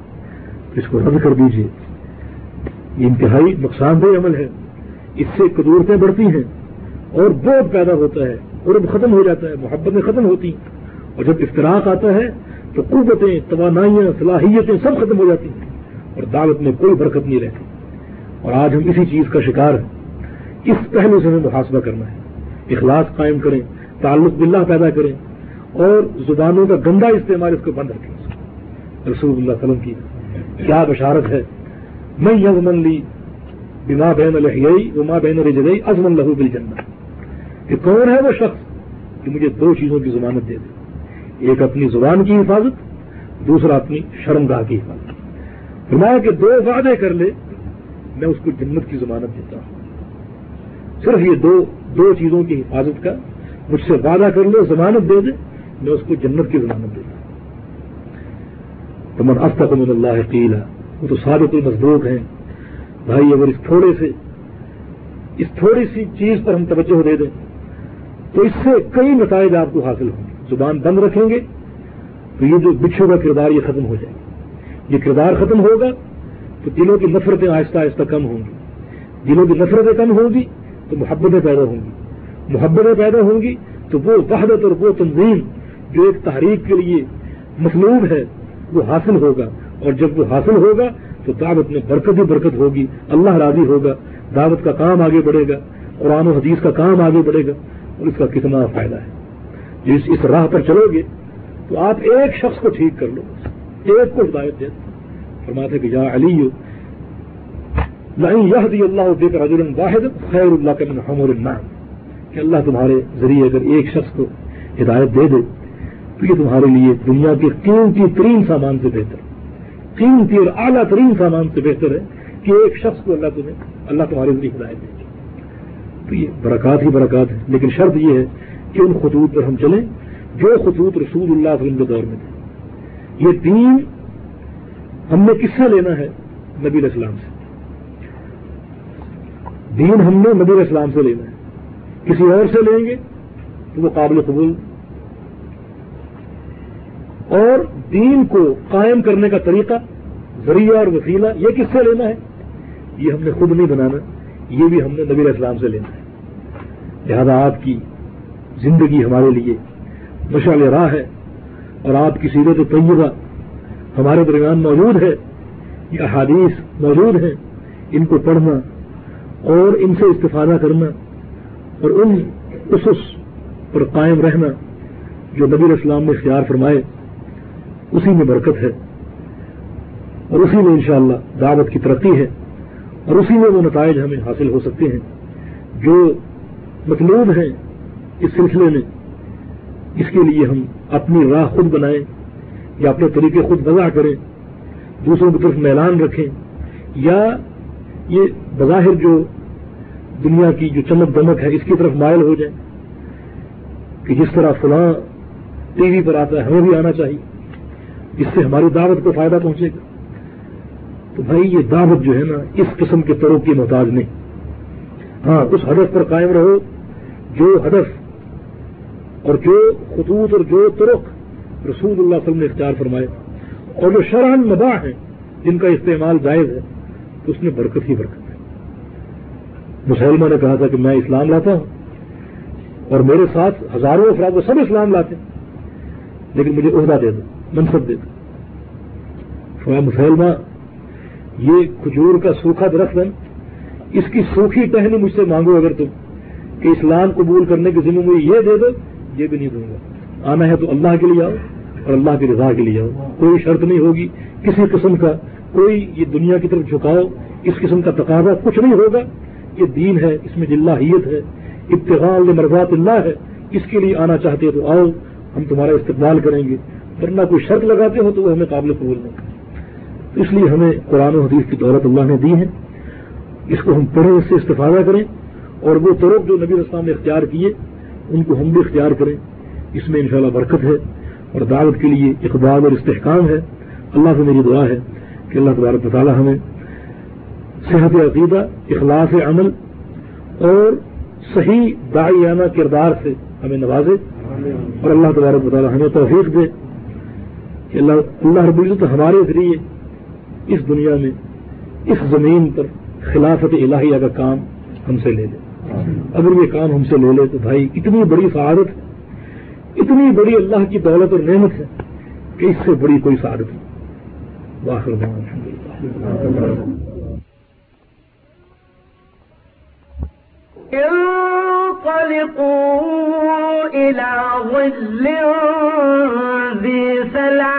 شعب۔ یعنی اس سائے کی طرف چلو جس کی تین شاخیں ہیں۔ لا من اللعب۔ نہ ٹھنڈی چھاؤں اور نہ لپٹ سے بچاؤ۔ بشرد كالقصر اس سے آپ کی اتنی اتنی بڑی چنگاریاں ہوتی ہیں جیسے محل۔ جمالة صفر گویا زرد رنگ کے اونٹ ہیں۔ ويل يومئذ للمكذبين اس دن جٹلانے والوں کی خرابی ہے۔ هذا يوم لا ينطقون یہ وہ دن ہے کہ لوگ لب تک نہ ہلا سکیں گے۔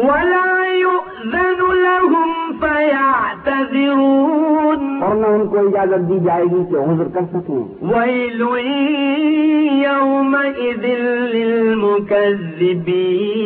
اس دن جٹلانے والوں کی خرابی ہے۔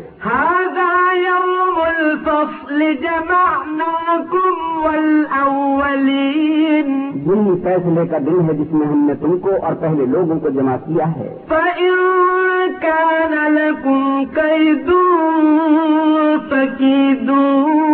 اگر تم کو کوئی داؤ آتا ہو تو مجھ سے کر چلو۔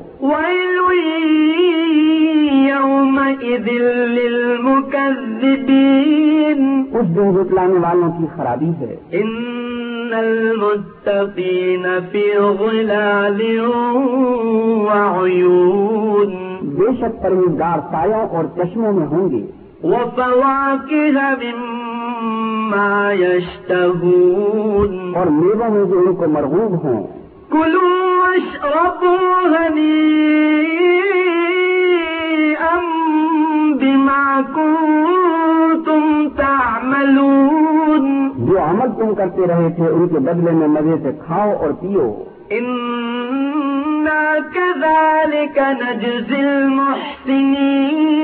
ہم نیکوکاروں کو ایسا ہی بدلہ دیا کرتے ہیں۔ يومئذ للمكذبين اس دن جھٹلانے والوں کی خرابی ہے۔ كلوا وتمتعوا قليلا إنكم مجرمون۔ اے جھٹلانے والوں تم کسی قدر کھا لو اور فائدے اٹھا لو تم بے شک گنہگار ہو۔ يومئذ للمكذبين۔ اس دن جھٹلانے والوں کی خرابی ہے۔ وإذا قيل لهم اركعوا لا يركعون۔ اور جب ان سے کہا جاتا ہے کہ خدا کے آگے جھکو تو جھکتے نہیں۔ ويل يومئذ للمكذبين اس دن جھٹلانے والوں کی خرابی ہے۔ فبأي حديث بعده يؤمنون اب اس کے بعد یہ کون سی بات پر ایمان لائیں گے؟ صدق الله العظيم أعوذ بالله من الشيطان الرجيم. پناہ مانگتا ہوں میں اللہ کی شیطان مردود سے۔ بسم الله الرحمن الرحيم شروع اللہ کے نام سے جو بڑا مہربان نہایت رحم والا ہے۔ أم يتساءلون یہ لوگ کس چیز کی نسبت پوچھتے ہیں؟ عن النبأ العظيم کیا بڑی خبر کی نسبت؟ الذي هم فيه مختلفون. جس میں یہ اختلاف کر رہے ہیں۔ كلا سيعلمون. دیکھو جان قریب جان لیں گے۔ ثم كلا سيعلمون. پھر دیکھو جان قریب جان لیں گے۔ ألم نجعل الأرض مهادا کیا ہم نے زمین کو بچھونا نہیں بنایا والجبال أوتادا اور پہاڑوں کو اس کی میخیں نہیں ٹھہرایا وخلقناكم أزواجا بے شک بنایا اور تم کو جوڑا جوڑا بھی پیدا کیا۔ اور نیند کو تمہارے لیے موجب آرام بنایا۔ اور رات کو پردہ مقرر کیا۔ وجعلنا النهار معاشا. اور دن کو معاش کا وقت قرار دیا۔ وبنينا فوقكم سبعا شدادا. اور تمہارے اوپر سات مضبوط آسمان بنائے۔ وجعلنا سراجا وهاجا. اور آفتاب کا روشن چراغ بنایا۔ وأنزلنا من المعصرات ماء. اور نچرتے بادلوں سے موسلا دھار میں برسایا۔ لنخرج به حبا ونباتا تاکہ اس سے اناج اور سبزہ پیدا کریں۔ وجنات ألفافا اور گھنے گھنے باغ۔ إن يوم الفصل كان ميقاتا. بے شک فیصلے کا دن مقرر ہے۔ يوم ينفخ في الصور فتأتون أفواجا. جس دن سور پھونکا جائے گا تو تم لوگ غٹ کے غٹ آ موجود ہوگے۔ وفتحت السماء. فكانت أبوابا. اور آسمان کھولا جائے گا تو اس میں دروازے ہو جائیں گے. وسيرت الجبال فكانت سرابا. اور پہاڑ چلائے جائیں گے تو وہ ریت ہو کر رہ جائیں گے. إن جهنم كانت مرصادا بے شک جو تک گھات میں ہے للطاغين مآبا یعنی سرکشوں کا وہی ٹھکانا ہے۔ لابسين فيها أحقابا اس میں وہ مدتوں پڑے رہیں گے۔ لا يذوقون فيها بردا ولا شرابا وہاں نہ ٹھنڈک کا مزہ چکھیں گے نہ کچھ پینا نصیب ہوگا۔ وغساقا. مگر گرم پانی اور دہتی جزاء وفاقا. یہ بدلہ ہے پورا پورا. إنهم كانوا لا يرجون حسابا. یہ لوگ حساب آخرت کی امید ہی نہیں رکھتے تھے۔ وكذبوا بآياتنا كذابا. اور ہماری آیتوں کو جھوٹ سمجھ کر جھٹلاتے رہتے تھے۔ وكل شيء أحصيناه كتابا. اور ہم نے ہر چیز کو لکھ کر ضبط کر رکھا ہے۔ فذوقوا نزيدكم إلا عذابا تو اب مزہ چکھو ہم تم پر عذاب ہی عذاب بڑھاتے جائیں گے۔ إن للمتقين مفازا بے شک پرہیزگاروں کے لیے کامیابی ہے۔ حدائق وأعنابا یعنی باغ اور انگور۔ وكواعب أترابا اور ہم عمر نوجوان عورتیں وكأسا دهاقا اور مشروبات کے چھلکتے ہوئے گلاس۔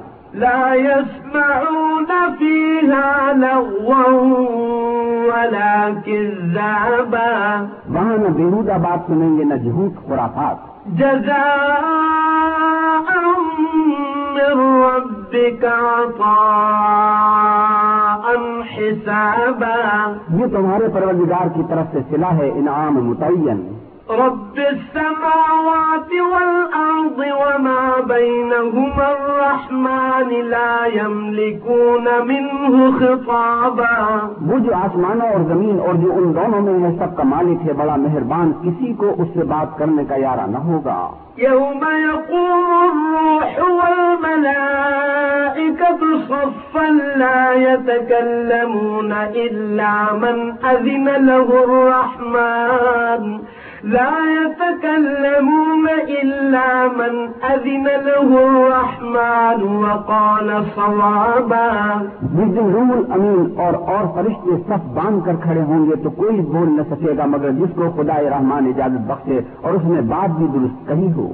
ذلك اليوم الحق فمن شاء اتخذ إلى ربه مآبا. یہ دن برحق ہے پس جو شخص چاہے اپنے پروردگار کے پاس ٹھکانہ بنا دے۔ إنا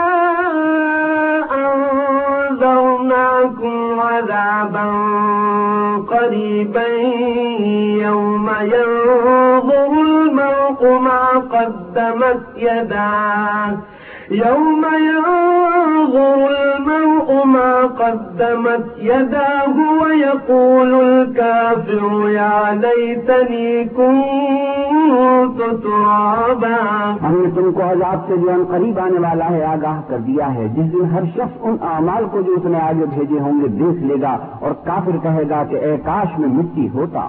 بسم الله الرحمن الرحيم شروع اللہ کے نام سے جو بڑا مہربان نہایت رحم والا ہے. والنازعات غرقا. ان فرشتوں کی قسم جو ڈوب کر کھینچ لیتے ہیں. والناشطات نشطا اور ان کی جو آسانی سے کھول دیتے ہیں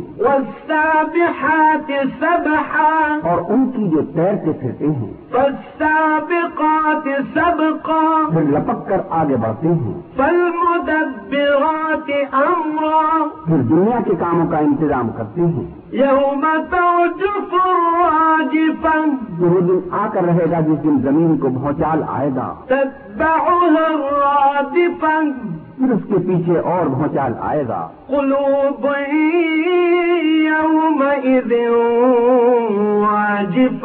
اس دن لوگوں کے دل خائف ہو رہے ہوں گے۔ خاشعة۔ اور آنکھیں جھکی ہوئی۔ يقولون أئنا لمردودون في الحافرة۔ کافر کہتے ہیں کیا ہم الٹے پاؤں پھر لوٹیں گے۔ أإذا كنا بھلا جب ہم کھوکھلی ہڈیاں ہو جائیں گے تو پھر زندہ کیے جائیں گے۔ قالوا تلك إذا كرة خاسرة۔ کہتے ہیں کہ لوٹنا تو موجب زیاں ہے۔ فإنما هي زجرة واحدة۔ وہ تو صرف ایک ڈانٹ ہوگی۔ فإذا هم بالساهرة اس وقت وہ سب میدان حشر میں آ جمع ہوں گے۔ هل أتاك حديث موسى؟ بھلا تم کو موسا کی حکایت پہنچی ہے۔ إذ ناداه ربه بالواد المقدس طوى. جب ان کے پروردگار نے ان کو پاک میدان یعنی توبہ میں پکارا۔ اذهب إلى فرعون إنه طغى. اور حکم دیا کہ فرعون کے پاس جاؤ وہ سرکش ہو رہا ہے۔ فقل هل لك إلى أن تزكى اور اس سے کہو کیا تو چاہتا ہے کہ پاک ہو جائے؟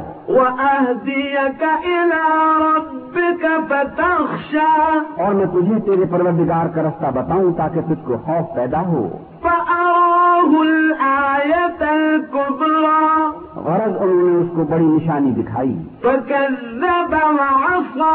مگر اس نے جھٹلایا اور نہ مانا۔ ثم أدبر يسعى پھر لوٹ گیا اور تدبیریں کرنے لگا۔ فحشر فنادى اور لوگوں کو اکٹھا کیا اور پکارا۔ فقال ربكم کہ تمہارا سب سے بڑا مالک میں ہوں۔ فأخذه الله نكال الآخرة والأولى۔ تو خدا نے اس کو دنیا اور آخرت دونوں کے عذاب میں پکڑ لیا۔ إن في ذلك لعبرة لمن يخشى۔ جو شخص خدا سے ڈر رکھتا ہے اس کے لیے اس قصے میں عبرت ہے۔ أأنتم أشد خلقا أم السماء؟ بناها بلا تمہارا بنانا مشکل ہے یا آسمان کا اسی نے اس کو بنایا۔ اس کی چھت کو اونچا کیا پھر اسے برابر کر دیا۔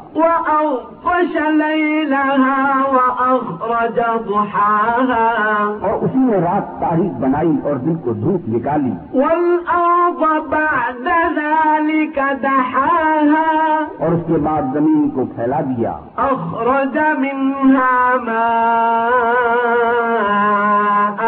ومرعاها اسی نے اس میں سے اس کا پانی نکالا اور چارہ اگایا۔ والجبال أرساها اور اس پر پہاڑوں کا بوجھ رکھ دیا۔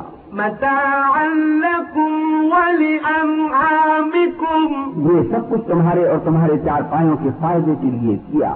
فإذا جاءت الطامة الكبرى. جب بڑی آفت آئے گی۔ يوم يتذكر الإنسان ما سعى.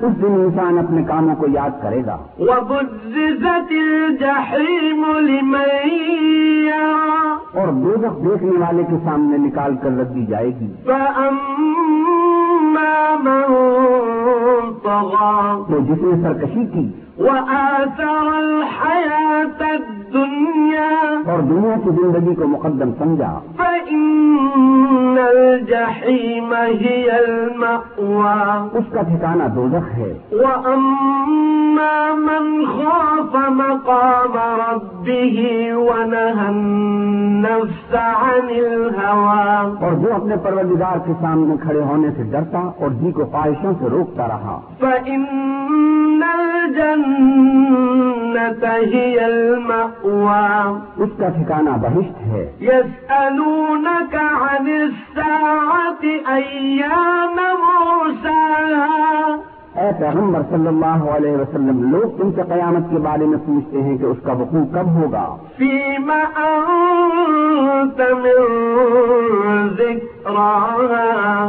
تم اس کے ذکر سے کس فکر میں ہو؟ اس کا منتہا یعنی واقع ہونے کا وقت تمہارے پروردگار ہی کو معلوم ہے۔ إنما أنت منذر من جو شخص اس سے ڈر رکھتا ہے تم تو اسی کو ڈر سنانے والے ہو۔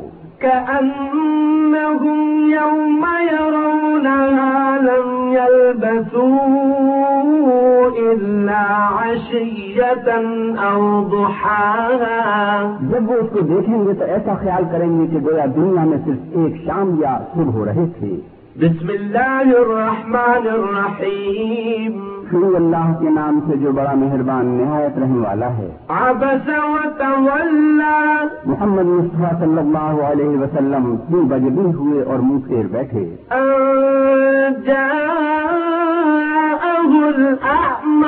کہ ان کے پاس ایک نابینا آیا۔ وما يدريك لعله يزكى اور تم کو کیا خبر شاید وہ پاکیزگی حاصل کرتا؟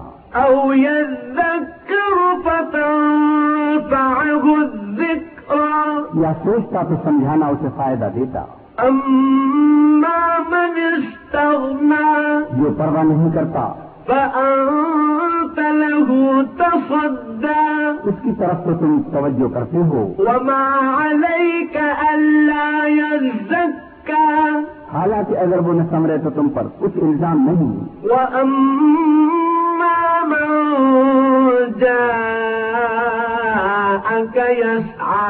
اور جو تمہارے پاس دوڑتا ہوا آیا۔ وهو يخشى۔ اور خدا سے ڈرتا ہے۔ فأنت عنه اس سے تم بے رخی کرتے ہو۔ كلا تذكرة. دیکھو یہ قرآن نصیحت ہے۔ فمن شاء بس جو چاہے اسے یاد رکھے۔ في صحف مكرمة قابل ادب ورقوں میں لکھا ہوا۔ مرفوعة مطهرة جو بلند مقام پر رکھے ہوئے اور پاک ہیں۔ بأيدي سفرة ایسے لکھنے والوں کے ہاتھوں میں۔ كرام بررة جو سردار اور نکوکار ہیں۔ قتل الإنسان ما انسان ہلاک ہو جائے کیسا ناشکرا ہے؟ من أي شيء خلقه اسے خدا نے کس چیز سے بنایا؟ من نطفة خلقه فقدره نطفے سے بنایا پھر اس کا اندازہ مقرر کیا۔ ثم السبيل يسره پھر اس کے لیے رستہ آسان کر دیا۔ ثم پھر اس کو موت دی پھر قبر میں دفن کرایا۔ ثم إذا شاء أنشره. پھر جب چاہے گا اسے اٹھا کھڑا کرے گا۔ كلا لما يقض ما أمره. کچھ شک نہیں کہ خدا نے اسے جو حکم دیا اس نے اس پر عمل نہ کیا۔ فلينظر الإنسان إلى طعامه تو انسان کو چاہیے کہ اپنے کھانے کی طرف نظر کرے۔ أنا صببنا الماء صبا بے شک ہم ہی نے پانی برسایا ثم شققنا الأرض شقا پھر ہم ہی نے زمین کو چیرا پھاڑا۔ فأنبتنا فيها حبا. پھر ہم ہی نے اس میں اناج اگایا۔ وعنبا وقبا اور انگور اور ترکاری۔ وزيتونا ونخلا. اور زیتون اور کھجوریں۔ وحدائق غلبا. اور گھنے گھنے باغ اور میوے اور چارہ۔ یہ سب کچھ تمہارے اور تمہارے چار پایوں کے لیے بنایا۔ فإذا جاءت الصاخة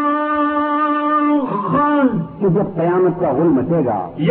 يفر المرء من أخيه اس دن آدمی اپنے بھائی سے دور بھاگے گا۔ وأمه وأبيه اور اپنی ماں اور اپنے باپ سے۔ وصاحبته وبنيه اور اپنی بیوی اور اپنے بیٹے سے۔ لكل امرئ منهم يومئذ شأن يغنيه ہر شخص اس روز ایک فکر میں ہوگا جو اسے مصروفیت کے لیے بس کرے گا۔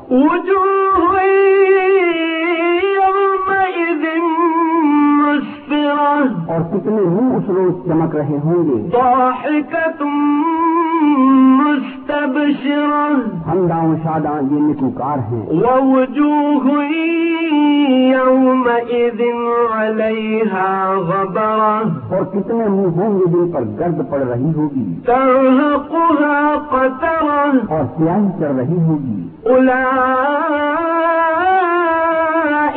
هم الكفرة الفجرة یہ کفار بد کردار ہیں۔ بسم الله الرحمن الرحيم شروع اللہ کے نام سے جو بڑا مہربان نہایت رحم والا ہے۔ إذا الشمس كورت جب سورج لپیٹ لیا جائے گا۔ وإذا النجوم كدرت اور جب تارے بے نور ہو جائیں گے۔ وإذا الجبال سيرت اور جب پہاڑ چلائے جائیں گے۔ وإذا العشار عطلت اور جب بیان والی اونٹنیاں بیکار ہو جائیں گی۔ وإذا الوحوش حشرت اور جب وحشی جانور جمع کیے جائیں گے وإذا البحار سجرت اور جب دریا آگ ہو جائیں گے وإذا النفوس زوجت اور جب روحیں بدنوں سے ملا دی جائیں گی وإذا الموءودة سئلت اور جب اس لڑکی سے جو زندہ دفنا دی گئی ہو پوچھا جائے گا بأي ذنب قتلت وہ کس گناہ پر مار دی گئی۔ وإذا الصحف نشرت اور جب عملوں کے دفتر کھولے جائیں گے۔ وإذا السماء كشطت اور جب آسمان کی کھال کھینچ دی جائے گی۔ وإذا الجحيم سعرت اور جب دوزخ کی آگ بھڑکائی جائے گی۔ وإذا الجنة أزلفت اور بہشت جب قریب لائی جائے گی۔ علمت نفس ما تب ہر شخص معلوم کر لے گا کہ وہ کیا لے کر آیا ہے۔ فلا أقسم بالخنس الجوار الكنس ہم کو ان ستاروں کی قسم جو پیچھے ہٹ جاتے ہیں اور جو سیر کرتے اور غائب ہو جاتے ہیں۔ والليل إذا عسعس اور رات کی قسم جب ختم ہونے لگتی ہے۔ والصبح تنفس۔ اور صبح کی قسم جب نمودار ہوتی ہے۔ إنه لقول رسول كريم کہ بے شک یہ قرآن فرشتہ عالی مقام کی زبان کا پیغام ہے۔ ذي قوة عند العرش مكين جو صاحب قوت مالک عرش کے ہاں اونچے درجے والا۔ مطاع ثم أمين